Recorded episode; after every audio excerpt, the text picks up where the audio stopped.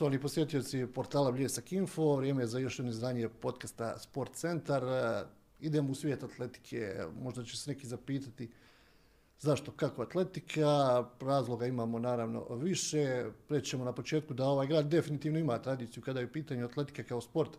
Još tamo 50. godine Mira Tuca nastupala na Evropskom prvenstvu u Briselu, nakon toga također bilo jako, jako kvalitetni dobrih atletičara, a nadamo se da će i budućnost biti kvalitetni, da ćemo u budućnosti imati e, razloga još više pričati o atletici. Mi ćemo dobrodošli su zaželjeti Ani Dorte i njenom tati.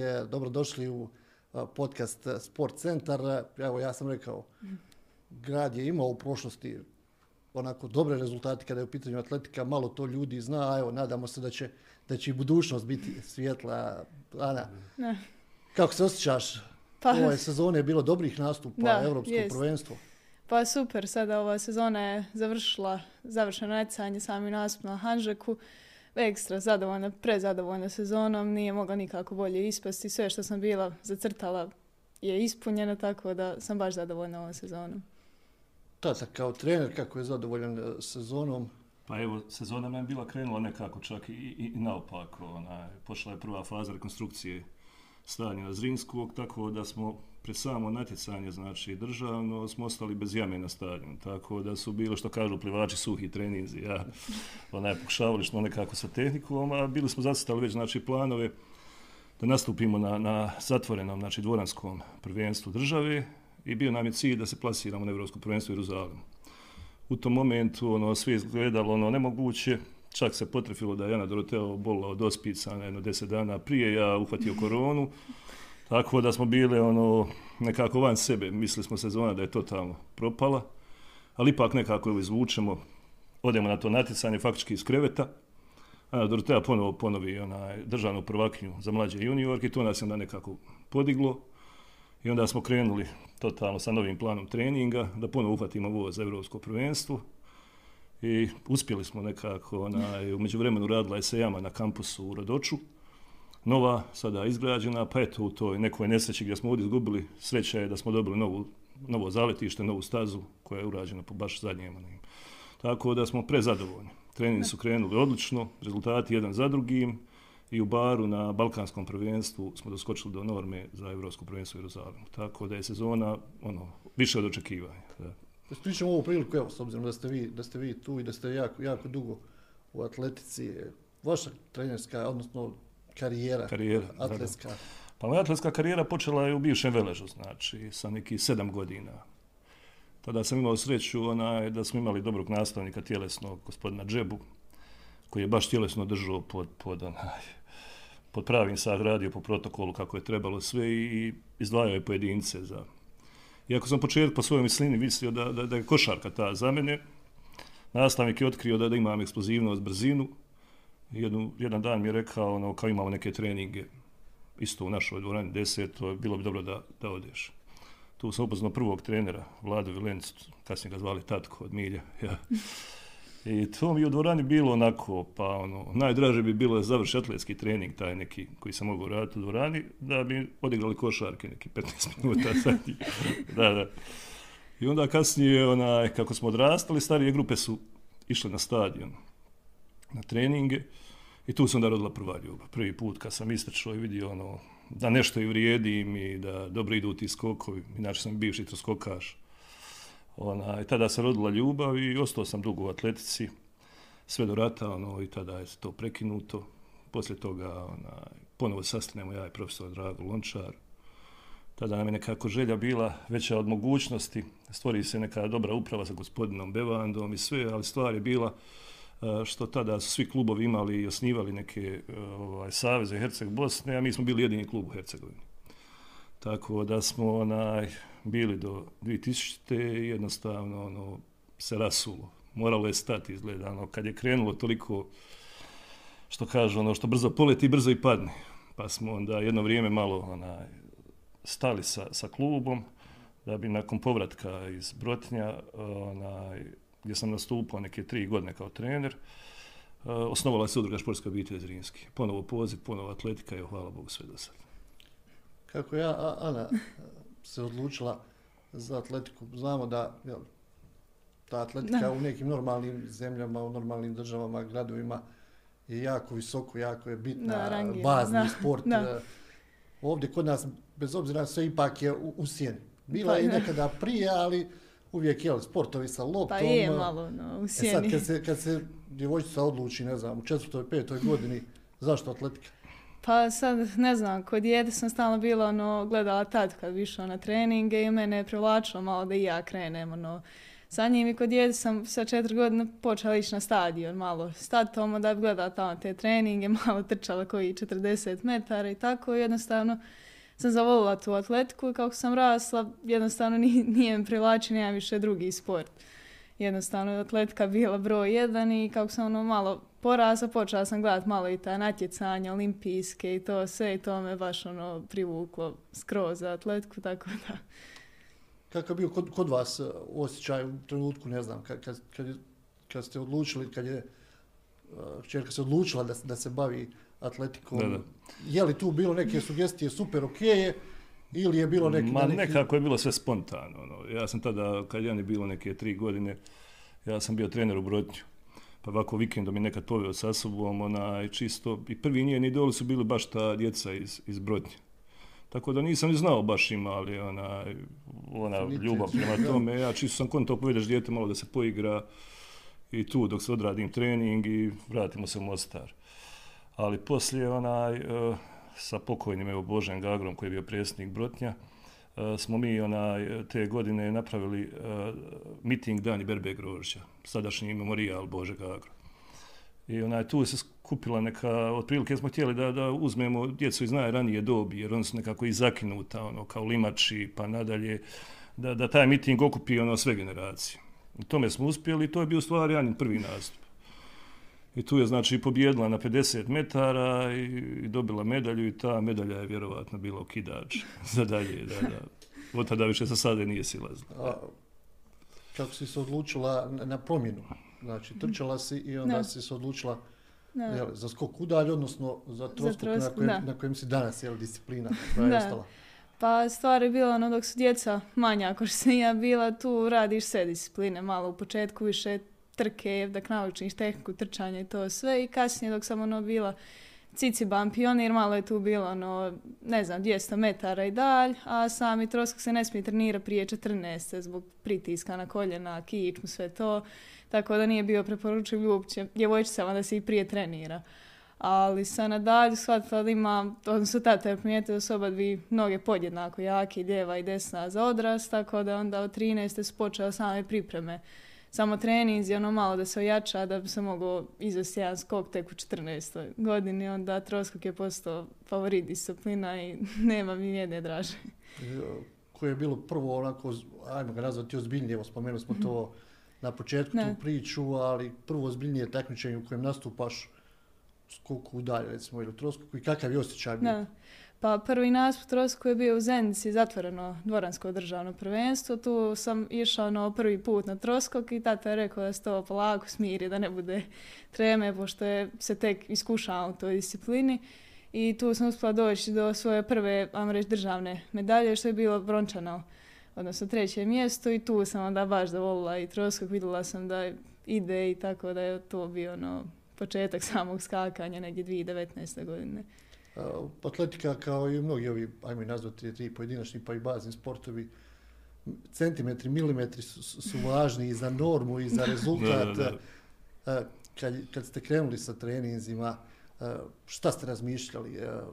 Je li to još uvijek bilo neka rana faza? Je li, je li bilo nekih razmišljanja da se tu može praviti rezultat, da se tu može Da, praviti neka karijera? Jer ona je rekla 13. 14. godina, rekli bismo da je neki relativno, relativno kratak period, Da. 4-5 Da, da, godina, gdje, godina. gdje, je napravljeno i puno nastupa bilo i napravljeno puno rezultata. Da, da, da. Pa evo u početku ja sam bio više za, za neke druge discipline, onaj, čisto jer je curica i troskog je dosta teška disciplina i opasna, ono, dosta se oznojiš dok napravi nastup. ali, onaj, ali jednostavno vuklo je na to, ja sam isto bio bivši troskokaš i sada vidimo što je rekla Doroteja, obe skočene noge, jaka. Jednostavno onda smo, kažemo, prvo natjecanje gdje je osvojila brončanu medalju, poslije toga smo se ono ozbiljno posvetili.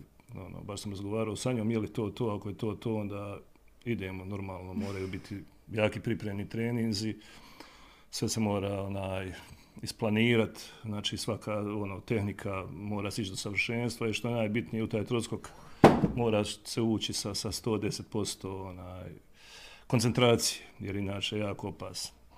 Eto tako, ona, jednostavno krenuli smo dio po dio, rezultati su vrlo brzo došli, ona, iznenađujući, ako sam očekivao, vidio sam na njoj da, da taj prvi rezultat je taj neki jednostavno početni, da trening, s malo treninga možemo vrlo brzo napredovati i već u 15. godini je e, na seniorskom znači skočila e, srebrenu medalju drugo mjesto i pozvana je reprezentaciju Bosne i Hercegovine, tako da nam je to ono bilo faktički ona, i malo i prebrzo i iznenađeno, ali snalazimo to možemo i da se može nastaviti puno dalje. Evo, spomenuli ste tu i te treninge i tehniku kada je u pitanju mm. troskog.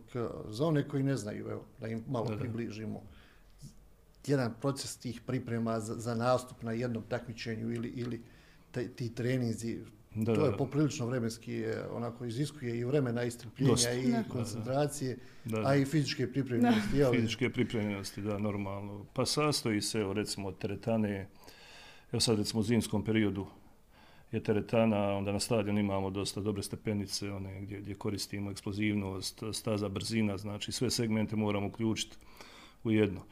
Uh, poslije toga, znači, kako se bliži natjecanje, da polako spuštamo onaj proces treniranja, znači da dođe do, do, do lakšanja, da se absorbira, jednostavno da pred natjecanje sve ono što smo pripremili zimi ispucamo u ljetnoj sezoni, jer dosta je gusta, tako da između natjeca, posebno sada, dok je mlađa bila, to je moglo malo i... A sada stavno se pojave neka natjecanja, tako da imaš između neka dva tjedna u kojima se možeš održavati, ne možeš sada onaj... Znači, ove zimske pripreme su najbitnija stvar u, u, za sljedeću sezonu.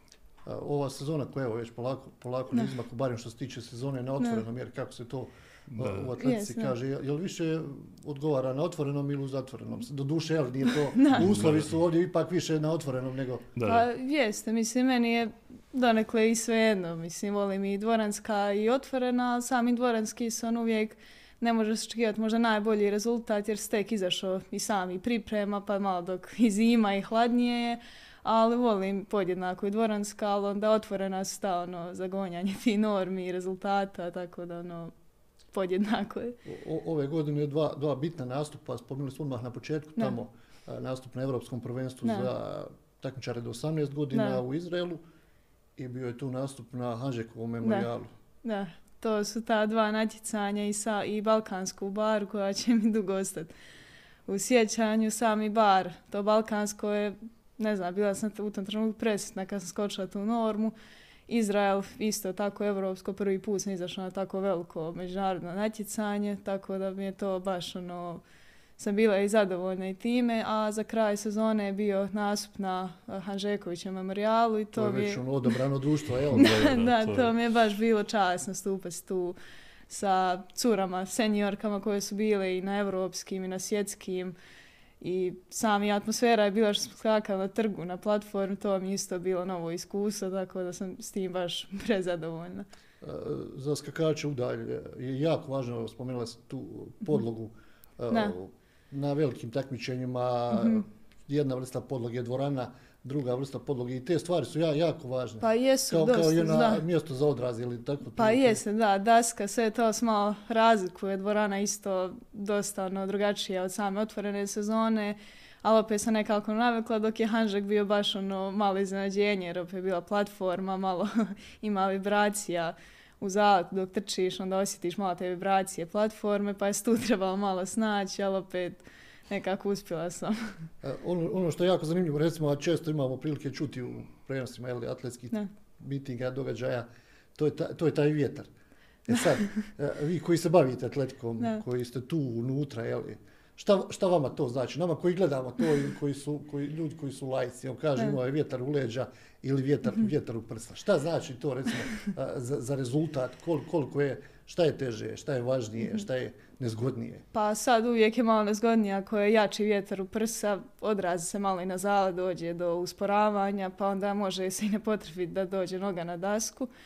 Ali obično se ne daje, na primjer ako se vidi baš da je preko prekoračene brzine vjetra, obično se ni ne pušta skakaš da krene dok se to, ajmo reći, stanje ne smiri, a svima je strah malo taj vjetar u leđa, jer ako pređe tu, jednostavno mi ne znamo kolika je ta količina vjetra, to je brzina, tako da ako pređe ne priznaje se rezultat, ako pređe iza tih njihovih granica, pa onda je to uvijek malo strah da vidiš je li bio u prsa ili u leđa dok ne odluče ono, suci, ili ako se priznaje skok, to je super. Kada je u pitanju atletika u, u Bosni i Hercegovini, e, kakva je trenutačna evo, e, e, situacija? Znamo ima par gradova, ima tu onako, baš, baš se rekao bih i radi, ima i staza i, i dosta dobri uslovi, međutim opet je to, čini mi se, poprilično, poprilično daleko od nečeg što, bi, što bismo nazvali idealno. Sada kad bi gledali infrastrukturu, znači jako dobro.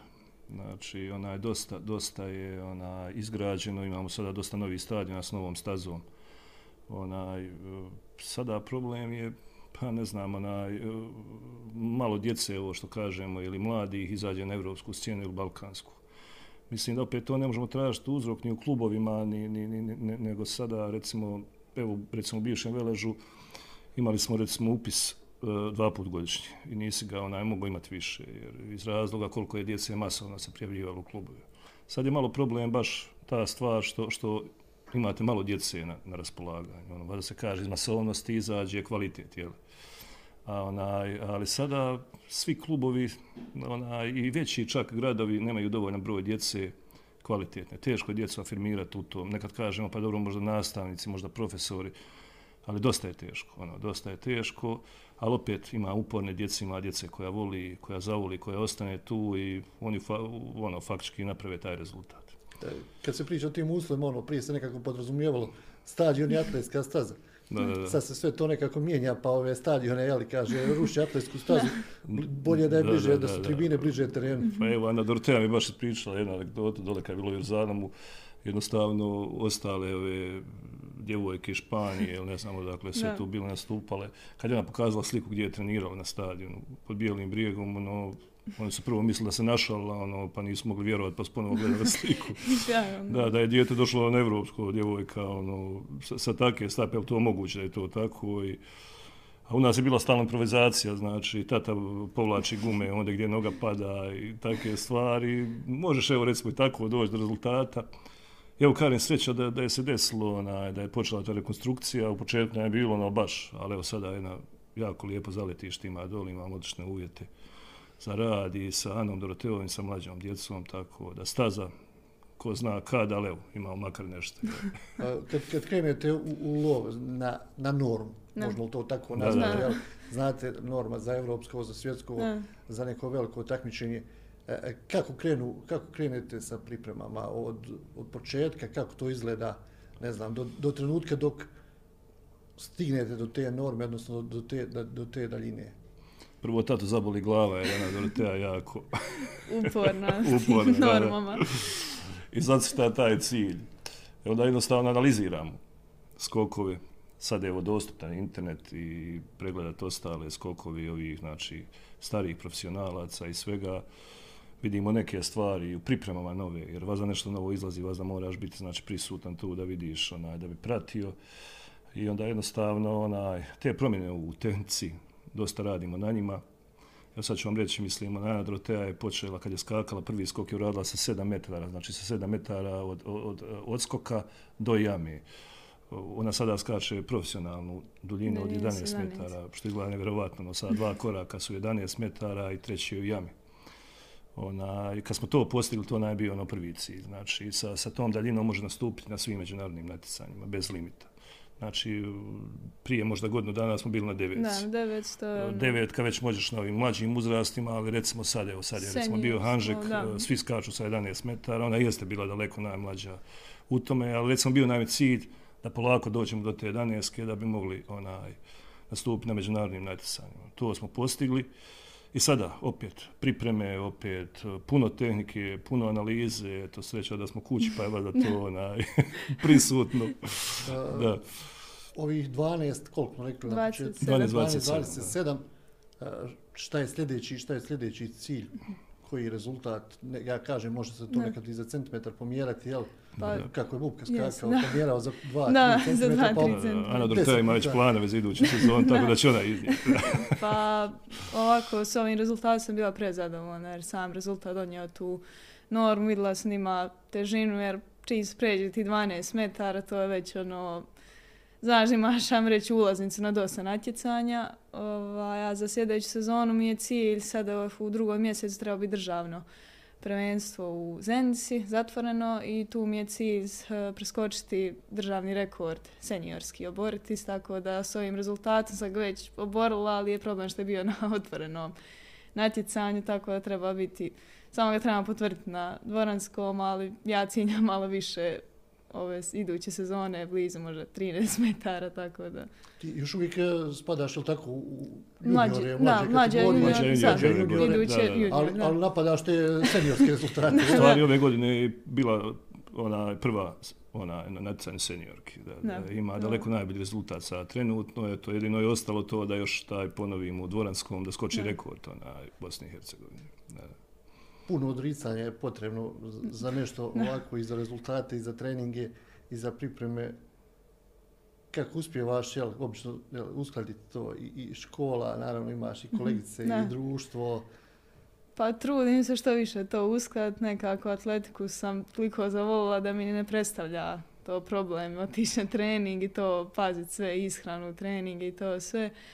Pa uvijek nađem vremena nekako i za prijateljice tijekom vikenda, ono, kad malo popustim s treninzima i to sve, ali jednostavno to volim i može se naći vremena za treninge i ispunjavanje obaveza. E, Spomenula, si- spomenula si ishranu, i- Da. jako bitan jel, segment, ja, jako važno, Mhm. jel, morate znati, ono, ne, ne, ne smije sjelo što se kaže, ni neki kilogram dobiti. Pa sad, ono, pazim tu ishranu, na primjer, dopušteno je to, ali sad troskak je dosta težak, 11 metara, je to već profesionalna daljina, treba malo pripaziti sami ulazak u sezonu, jer, na primjer, ako se naglo dobije par kilograma, to je već veće opterećenje na koljenima, na zglobovima, tako da to malo se pazi, ali ništa ono, pretjerano, samo malo zdravija ishrana i to, to se država. E, k- Kakva je komunikacija, s obzirom, jel, otac, čerka, na tim, na tim velikim takmičenjima, ka- kad se, ne znam, ti si uspjevalo stvariti Ne. sve dobre rezultate, ali ne može svaki skok biti dobar, jel? Pa ne može, mislim, tata tu igra isto veliku ulogu jer ja jednostavno ne mogu vidjeti je li došao zalet kako treba, jesam dobro odradila prvi korak, drugi. Tako da mi tata, ono, baš je važna komunikacija između nas dvoje i sad je se desio taj incident prije Evropskog da nije bila sređena nešto papirologija od strane našeg saveza i tata nije imao mogućnost ići sa mnom na Evropsko. I bila sam zadovoljna da sam uopće ono, skočila tu jer jednostavno nije isto. Ne, može, ne mogu sama sebe vidjeti kako je taj skok odrađen i nisam navukla s drugim trenerima rad koji su više bili posveđeni sprinterima nego skakačima, ali tako da je dosta bitno. Ali to je jedna vrsta, rekao bi, onako sazrijevanja. Pa jeste, Da, da, da, da, od- ono, bila sretna što sam barem sebi dokazala da mogu nekako i to progurat da prođe. Koliko, koliko možete stvari popraviti između, ne znam, dva skoka, često vidimo na, na, na TV-u kad radimo, kad gledamo, jel? Da. Da, da. Onako laički gledaju atletiku, ide skok pa se okrene, pa Da, da, trener da. nešto kaže, to sve Da, da, traje minut, dva, Da. pet, najviše. Pa je. Između skokova je možda malo veći razmak, Pa jel, malo, ali, zavisi ali od konkurencije. kol- koliko se stvarno može, Da, da. koliko se... Pa trener odlično vidi sa strane, znači onaj, gdje je bila greška i evo baš smo pričali o centimetrima koliko su bitne u atletici, onaj, imali smo prije Jeruzalema, znači Evropskog prvenstva, dva, tri natjecanja, čak jedno u Splitu, miting, Da. gdje smo skakali 12-17, ono, 3 cm treba za, za normu, ali 3 uzastopno idu 12-17. I onda jednostavno treba dizati to sve, ona, da se to zaboravi, jer ta 3 centa postanu 3 metra u sekundu. Da, onda smo imali situaciju u baru, znači to je bilo zadnje natjecanje prije Jeruzalema, da bi ona, i to je bila zadnja šansa za put Jeruzalem. I onda sam vidio na, na Ani Doroteji da je povukla tolika želja i žar da je ono krenula silom skočiti. Pa da je dobije. Nije bio čak prijestup, nego je bio skok metar ispod. nego preko ono, Toliko je sagorila. I onda silazite dole na stazu, morate smiriti, reći da isključi publiku, da isključi sve živo, da se koncentrira, da se vrati na, na onaj trening kako smo radili u Staru, da, da, da će doći rezultat.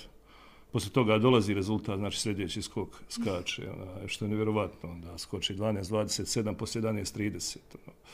koliko to napravi. E onda moraš opet znači da spustaš tu atmosferu, da, da, da se ohladi. Znači, ja- jako bitan je taj psihološki. Pa jako je bitan ono kad je euforija velika, takva je disciplina troskog, gdje Da. jednostavno moraš smiriti tu tenziju da ne bi došlo kasnije do povrede. Jer počinje slavlje, ono, imaš još neka četiri skoka i, i onda tata nije siguran.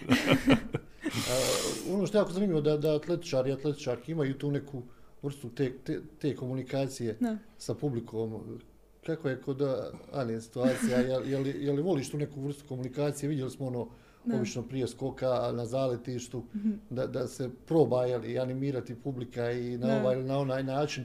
Nekima to odgovara, nekima ne odgovara. Pa meni je sve jedno donekle, ono, u tom trenutku ja baš fokusirana na taj skok, ono, uh, sto posto, tako da nekad ne obraćam pažnju, ono, koliko ima ljudi, jel publika, jel ko gleda u mene, tako da to, ono, najviše se nam utatu prije skoka, ono, malo pogledna da vidi da je to, da je sve atmosfera ok, onda posle toga tek, ono, shvati, na primjer, kad mi neko pokaže vide, to da je bilo publike, da je bilo navijanja.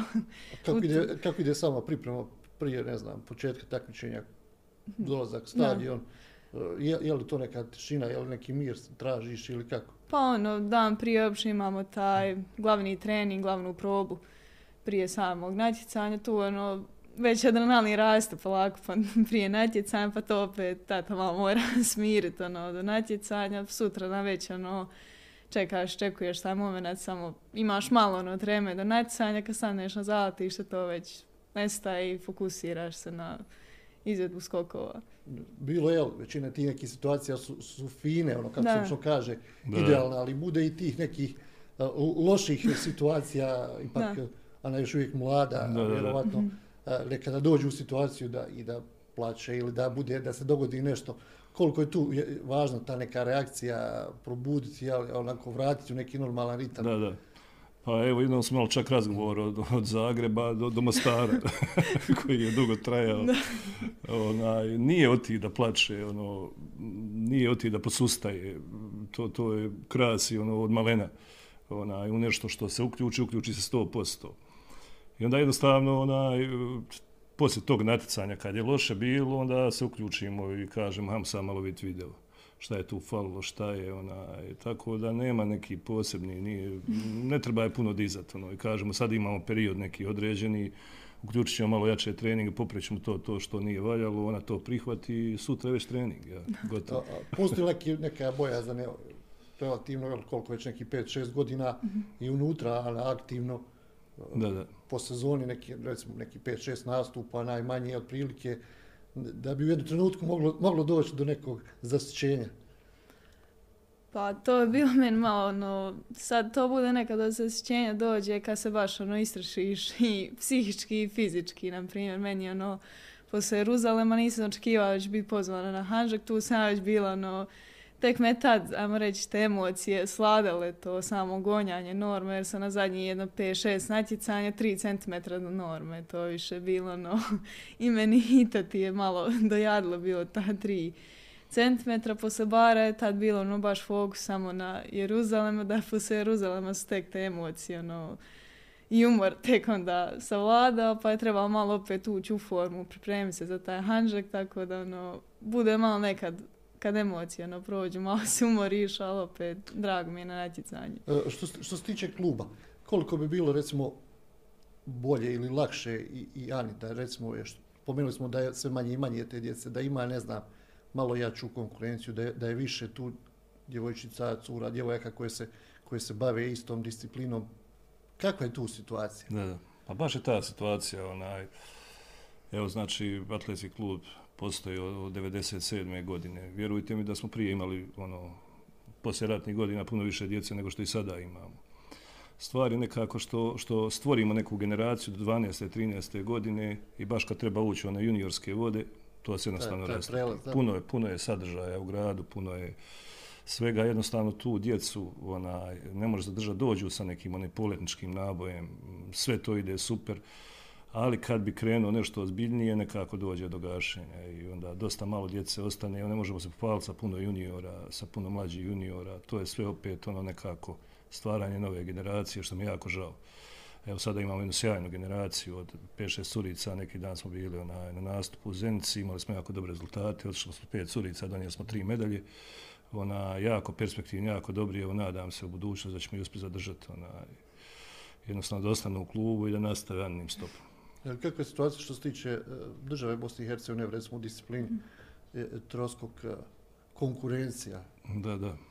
Pa evo, konkurencija, često idemo na mitinge u Hrvatskoj, konkurencija sada, znam, TRT-u je pa, faktički slaba, ono, očekujemo da, da bi te neko trebalo ono, jednostavno gurat. Jedno vrijeme je bilo, da, sada evo, bez problema skoči seniorsku medalju, ona je već nadazisla te, to, to, eto, to, najstariju generaciju.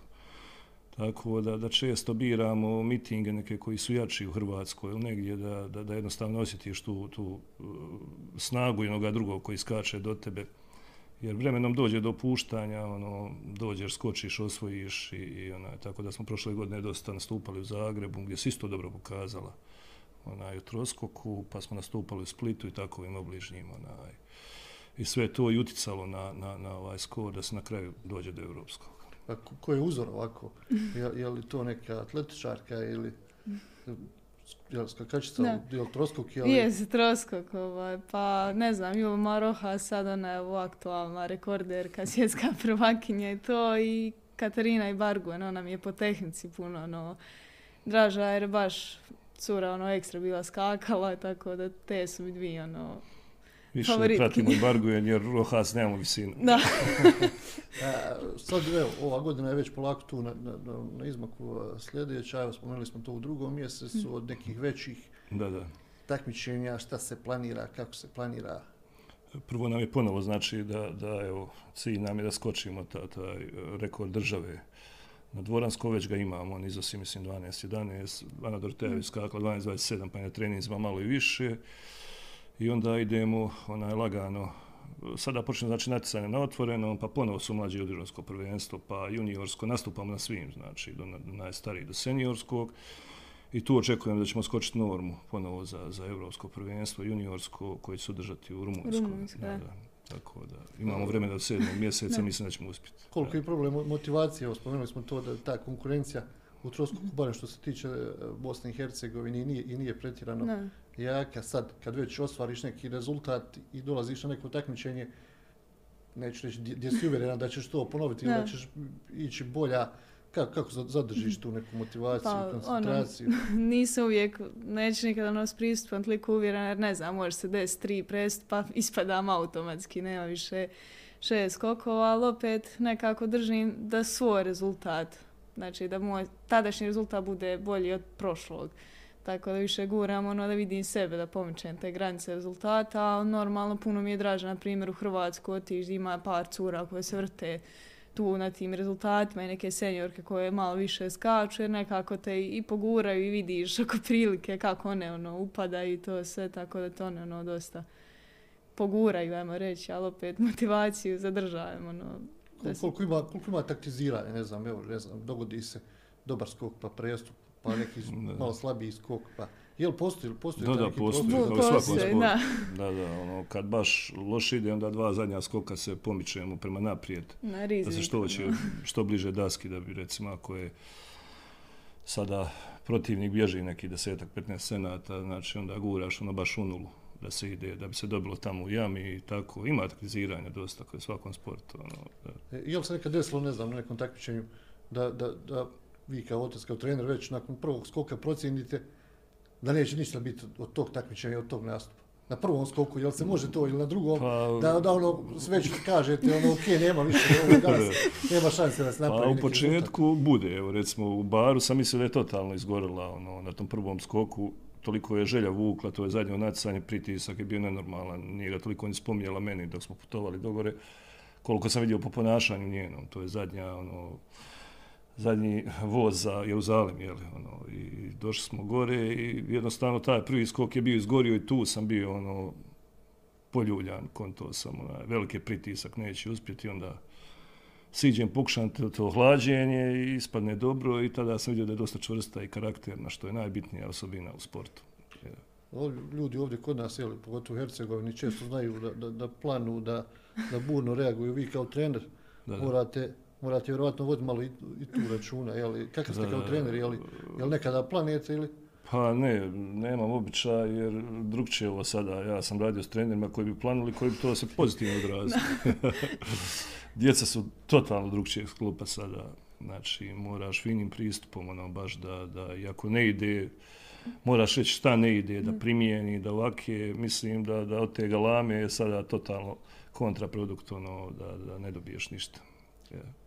Kako kad e, s kolegicama razgovaraš, kad, kad dođeš sa nekog takmičenja, kako ne prihvataju, razumiju li se, prati li tu nekakvu atletiku tvoje nastupe ili Pa uopšte? nije, oni ono prate kad se kaže da ide na primjer natjecanje, pa ono požele sreću, čestite i to sve, ali sad ne znam to njih toliko ono, zanima da baš uđe ono, u svaki detalj kako se to izvodi, šta je prestup, šta je daska, šta je to, sad ne znam, mislim možda da nije toliko u toliko ono, udublje zanimljivo, ali one su čestita i tu su, ono, šalju poruke, jel se stiglo, kako je stanje, to sve, tako da...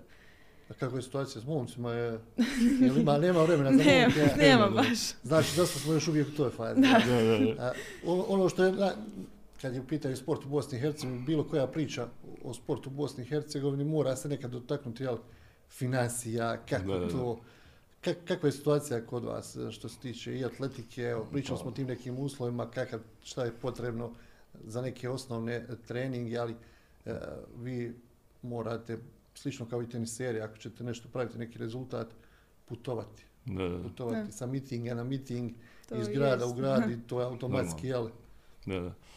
A evo, ono, pa da volim spomenuti ono situacija koja je u ostalim klubovima, ono, preživljavanje, da.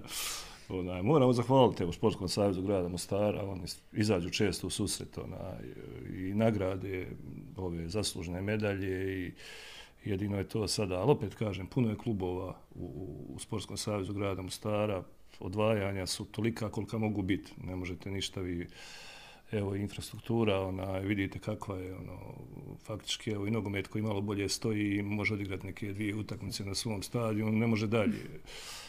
Ali evo nekom upornošću, voljom, ono, ta finansijska strana, ona je koji i najčešće padne na roditelje, ono, faktički bilo ko, evo, i kad putuješ negdje roditelji su to opet glavni finiseri, da, da kad pojedeš djecu negdje, ili ono, Kažem, evo, Ana Doroteja često ima nagradu od Športskog savjeza kad osvoji od županije, vlade ovaj, naše i takve stvari, ali ono, za cijelu sezonu nekako se izgura, ono, posebno sad ako više natjecanja, ako se natjecanja negdje dalje, onda teže, ali evo, uspjeva se nekako što je najbitnije, valjda će doći neka bolja vremena da, da, da A što se tiče recimo, recimo opreme, ka, kakva je tu situacija? I, je li, Ne.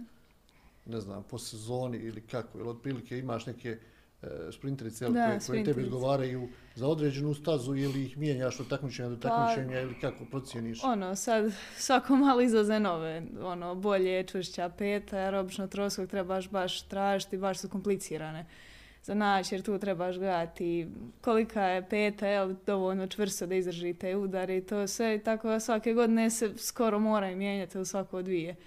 I to je od samog isrešenja, jer is, teško je dosta, na primjer, naći ove trenutno sa što ima, smo čekali po dva, tri mjeseca iz Amerike da se dođe, jer jednostavno na našim prostorima a i okolnim državama oko nas nema i za pronaći, jer one su ono dosta komplicirane za naći, tako da mijenja se. A, vi ste se bavili atletikom, jel, Da, da. onom, kako se to obično kaže, prošlom, prošlom sistemu. da, da, da. A, kako vam sad izgleda atletika na prostoru, na prostoru bivše države? Je li to bolje ili lošije u odnosu na neke, vre, na neke godine da. do recimo 90-ih? Da, da, ma definitivno bolje. Ono, urađene su nove staze. Sport je totalno se promijenio. Sad kad bi pogledao tih godina, Pa tada je se radilo nekako s uživanjem, voljom, dosta je djece bilo u treningu, pa nekako dosta je zaigranije bilo. Sada jednostavno imate sustav, znači onaj po kojem se radi, dijete ima neke norme koje nastojiš, ona, ja se evo čak u Veležu i ne sjećam neki norme da sam trebao prilično smo se vrtili tu u Bosni i Hercegovini na republičkim natjecanjima, na, na državnim natjecanjima, ali sada normalno onaj, dolaze nova vremena, e, sport brzo napreduje, ono, previše brzo napreduje u odnosu na onda. Kažem, neka, prije je bila neka zaigranost, neka, sada je sve nekako mašinerija. Ono, U svim sportima možemo reći da, da, da je više novca Pa u da, igri, da, je li- je li da, da, da, stvar da, upravo, i upravo to, upravo to. Onda imate, evo kažem vam, onaj, puno manji broj djece, opet masovnost rađa kvalitet, ono što se kaže. Onaj, a što se tiče, evo, stadiona, svega, mislim, puno, puno je bolje, puno, onaj, puno organiziranije, imate i savez koji imate norme postavljene za međunarodna natjecanja, imate, ono, ali jednostavno, puno više, znači, profesionalizma nego možda prije, da. Šta još Ana Dorotea planira ovako za neki period? Evo pričali smo o tim nekim normama, rezultatima. Vrlo vjerojatno, jel, ste- stepenicu po stepenicu, ali, Da. ali želje su neka seniorska, evropska, Pa jeste, da. svjetska da. prvenstva, sad da ne spominjem i, i olimpijadu, Jest, to je da. neki ciklus od nekih Da. čet, četiri godine, jel, koliko, Da. koliko traje. Pa jeste, jednostavno ovo sad što me krenulo ovim mlađi juniorskim godinama, volila i nastaviti u seniorskim i tu dolaziti na tako ponavljati ova evropska, dolaziti na svjetska i ono, olimpijski su sam svakog sportaša, pa tako svi meni, tako da to su mi ono, ciljevi za ovu dalju budućnost, ali općenito volim malo gledati na ovo bliže što sad ide, da ne previše žurilo. A, Za, za velika takmičenja su potrebne norme, a za ove mitinge, kakva je tu situacija? Tu su ili pozivi organizatora ili Da, da. Pa tu isto ovisi, trebaš ispuniti, na primjer za Hanžak smo isto mi trebali imati malo ovaj, veći rezultat da bi se moglo nastupiti na samom Hanžaku, a što se tiče ostalih mitinga, opet nema neki specifični normi, ali se malo gledaju rezultati, ono, jer obično ovo i što su mlađa generacija, staviti sa seniorima njima nije ono, ako nema rezultata nije im baš zanimljivo organizator, malo ako imaš malo bolji rezultat, onda ja mu reći interesantno staviti mlađu generaciju sa ovim starijim, iskusnim, tako da. kol, koliko dnevno vremena je posvećeno atletici? Pa, dosta, mislim što se mene tiče, drago bi što mi je tada trener, onda mi to ajmo reći 24 sata pričam o tom više ja malo sam napornija što se tiče toga, ali ono, odvoji se barem 5 sati treniranja tokom dana, malo onda kući istezanje, definicija, svima ti treninga. E, vama ka- kao, kao roditelj, mislite da, da bi bilo lakše, ne znam, da, da, da, da niste roditelj, da ste trener ranjeni ili, ili obrnuto? Nije ipak to nimalo opet ugodno, jel? Nekako se Da, to da. mora spojiti i Da, kontrolisati i držati Da. na nekoj i distanci, a i opet Da, Jel? pa kući smo ono roditelja na treningu, onda smo opet onaj, jer moraš, disciplina je taka jednostavno da, da moraš paziti na svaki detalj i onda smo čisto kao i sa ostalom djecom, ono, profesionalno radimo to, to, to i to se mora danas uraditi, iako Dorotea nekad i čak i hoće da nam doda neki trening, nekad me čak, ono, možda zbog toga što sam roditelj mi nekad i žao koliko se iscrpi na treningu, pa taj dan recimo spustim malo nivo, ali toliko je sa mnom da primijetim da kare nešto nije okej, okay. idemo ponovo i tako. kol, koliko prilike ide, ne znam, skokova na, na treningu, recimo? Je li Pa- mora biti određena brojka ili kako to? E, U pripremnom dijelu, Da. da. da, pa ne mora, više, više na tehnici, znači na, sada na dijelovima, znači troskoka. I onda poslije toga neka tri skoka, ono, otprilike četiri, ona, na, na, na tehničkom treningu. Ali on bude recimo jednom tjedno, ono, uključimo ga svaki put i to što dodajem, ako recimo dodajemo neki novi segment, onda malo više puta to ponavljam da bi prešlo ono mehaniku, da više ne razmišlja o tome. Ono što sam ja recimo primijetio, recimo u skoku vis, Da. da. atletičari, atletičarki imaju one korake koje, koje lijepe Da. na, na, na, onu, Da. na onu stazu, oni otprilike znaju jel, broj Da, da. koraka nakon čega slijedi Da, da, skok, odraz. da, da, da. Da. Ka, kakva je situacija u troskoku? Je li slično to nešto Pa ili... ono, mislim, imamo mi, traž, ajmo reći, traži se svaki put zalet, na primjer. Ja- Jako bitna je brzina, ali tako? Da, do, da. do, Da, do jest, onoga da. odskoka. Jeste, da, onda mi u stopama to mjerimo, na primjer 100 stopa, to je markica gdje ide zalet i normalno no, cilj ti je razviti što višu brzinu, ali opet umjereno da te ne bi, ajmo reći, odnijelo na, od, na skoku, da ne bi ono propao taj prvi korak, a opet trebaš imati dovoljnu brzinu da se odradiš s 11 i ajmo reći odradiš sva ta tri skoka, tako da zalet ono, da za često meni je prije ono, daske dolazio, pa onda tata morao stavljati markere da se korak traži i sve to, tako da ima tu posla. A, a Kakva je komunikacija između vas, recimo takmičarki, kolegica,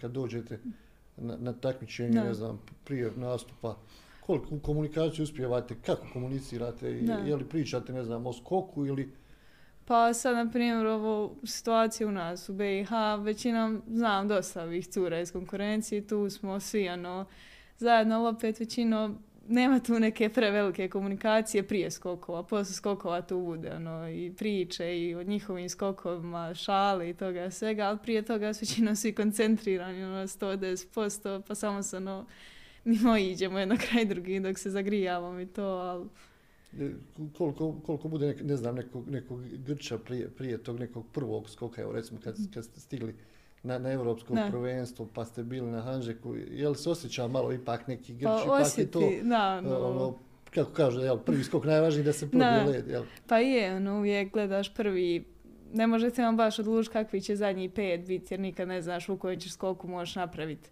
taj rezultat koji priželjkuješ, ali uvijek je taj prvi, ajmo reći, ono, početno to malo i treme i toga, ali kad se prvi odradi, onda ostali su puno lakši. Ono što je meni recimo zanimljivo, jel, kad je pitanje skok dalje troskok, ne. možeš u prvoj seriji ostvariti dobar skok, je. pa onda ovih ostalih jel, pet, malo, malo manje, jel, ako su ovi ostali loši, ne, ne se ništa promijeniti. Pa ostali pet strepit. Evo, za kraj razgovora, znači, spomenuli smo to takmičenje naredne godine, po vama, ti neki ciljevi, mislite, mislite da, da ako sve bude kako treba, da se ti ciljevi uh, mogu, mogu realizirati ovo isto pitanje i za, i za Anu i za vas? Dorotea je uvjerena, onda moram biti uvjerenija. Da, moje, da. Da, da, da rastežemo centimetre i... Pa mislim da hoćemo. Da, evo već vidim po treningu, ove godine smo baš ušli u ona, poslije Hanžeka. No. Imali smo neki deset dana pauze. Rekli smo sad se otpusti malo od svega, jer smo mislili da nećemo biti na, nastup na Hanžeku, pa smo se malo počeli ranije opuštati poslije Jeruzalema. I ona je zanimljivo je tek onda poslije rekla da, da je osjetila da Jeruzalem, da je, ona, da je tek emociju dobila povratkom kući. I onda se rekla, je sad malo uživaju u toj emociji. I onda se pojavio Hanžek, malo nas i on iznenadio, odradili smo to i deset dana odmorili, sad krenuli možda do sad najjače pripreme. Do sada jer već polako izlazi iz puberteta, već može se više i podnije trening i sve tako, da sam uvjeren da, da ćemo nastaviti dalje. Koliko je uopšte bilo odmora u evo, sezoni? Pa. Je li bilo deset dana u komadu? Pa ta, je deset, ovo na kraju tek, ono, ali dok je sezona. Ali to je bilo, da. Ali ono, jednostavno sam navukla na taj trening i nisam znala ti deset dana šta bi radila od da, ono, sebe. kad neko zaveže ruke, ono, da, ta, ta, tako se ponaša da, no, te, da. Da, opet, potrebno i to, no, da se odmori da se malo pripremi psihički i fizički za nastavak priprema i sezone. Ništa. Hvala vam velika na gostovanju u podcastu eh, Bljes, portala Bljesak Info. Uh, puno sreće želimo naravno u, u nastavku karijere Hvala. u ovoj sezoni koja koja dolazi i pratit ćemo, jel, nadam, nadamo se da će se stvari razvijati onako kako ste i, i vi planirali na toj samoj stazi. I ništa, puno sreće i dalje, naravno. Hvala, hvala vam puno i hvala na pozivu. Bilo je zadovoljstvo. Da. Evo, poštovani posjetioci portala Bljesak Info, ovo je bilo još jedno izdanje podcasta Sport Centar. Pričali smo o atletici, Ana Dorotea Markić, njen otac, pričali smo o ostvarenim rezultatima u godini koja je bila iza nas, još naravno tu sada idu pripreme, pa već e, e, naredna sezona, nadamo se da će i, sve naredne godine koje budu ispred nas biti e, jednak uspješne, ako ne i bolje. A mi se naravno opet čujemo nekom e, drugom prilikom.